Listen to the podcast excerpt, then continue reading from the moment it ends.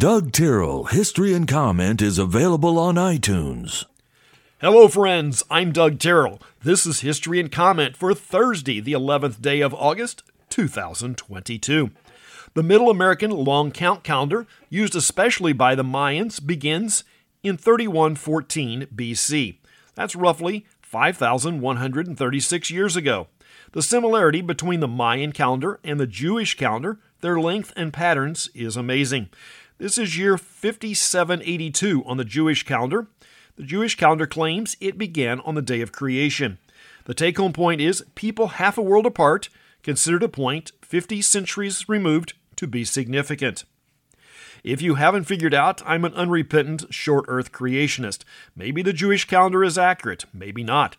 Even if it's off by a factor of 10, 100, or even 1,000, 57,000 years ago is still short Earth, compared to the billions of years claimed by the evolutionist. My feeling is the number is between 6 and 10,000 years.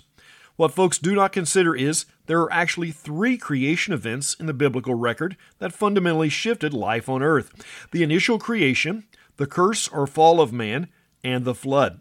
Geologically, the flood may be the one that has the greatest remnant we can observe today. But exactly how life on earth was altered at the curse is a detail that's very hard to pin down. All of Europe is in the first summer of a great famine in 1315. It has begun with a cool, wet weather that resulted in poor crops and will last until 1322. Weather patterns are cyclical. There are warm periods and cool periods. During the 1200s, there was a warm period and the population of Europe grew to unprecedented levels. When the weather turned cool, food became scarce. There were no global trade networks then. Another point that is not considered is the diet of Europe was very different than we might first think. It was mostly fruits and small grains. Potatoes and corn, considered staples, were unknown prior to 1492. They are both native to the Americas. And those massive turkey legs you see at Renaissance fairs? Nope. Turkeys are also native to the Americas.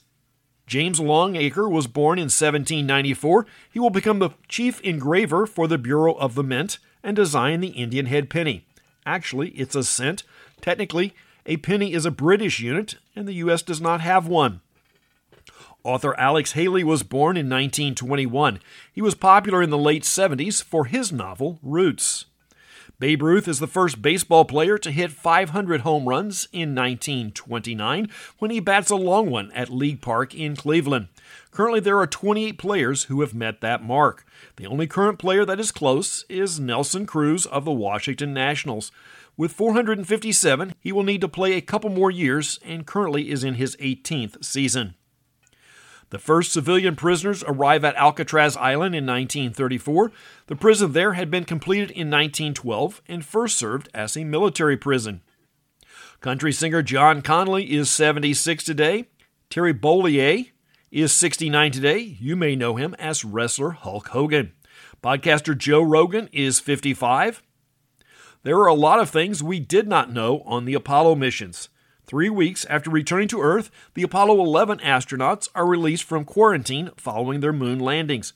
This was the standard practice on the first three moon landings. Extreme precautions were taken to prevent the possibility of releasing some possible moon bioorganism into the Earth.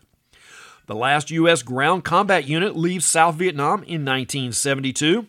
There are a number of known gaffes in broadcasting where a person thought the microphone was off and it was not. Maybe the most famous was President Reagan on this day in 1984. While preparing for his weekly radio address, he jokingly states, We have outlawed Russia and we began bombing in five minutes. The Mall of America opens in Bloomington, Minnesota in 1992. At 5.6 million square feet, it was double the size of its nearest competitor, the King of Prussia Mall in Philadelphia.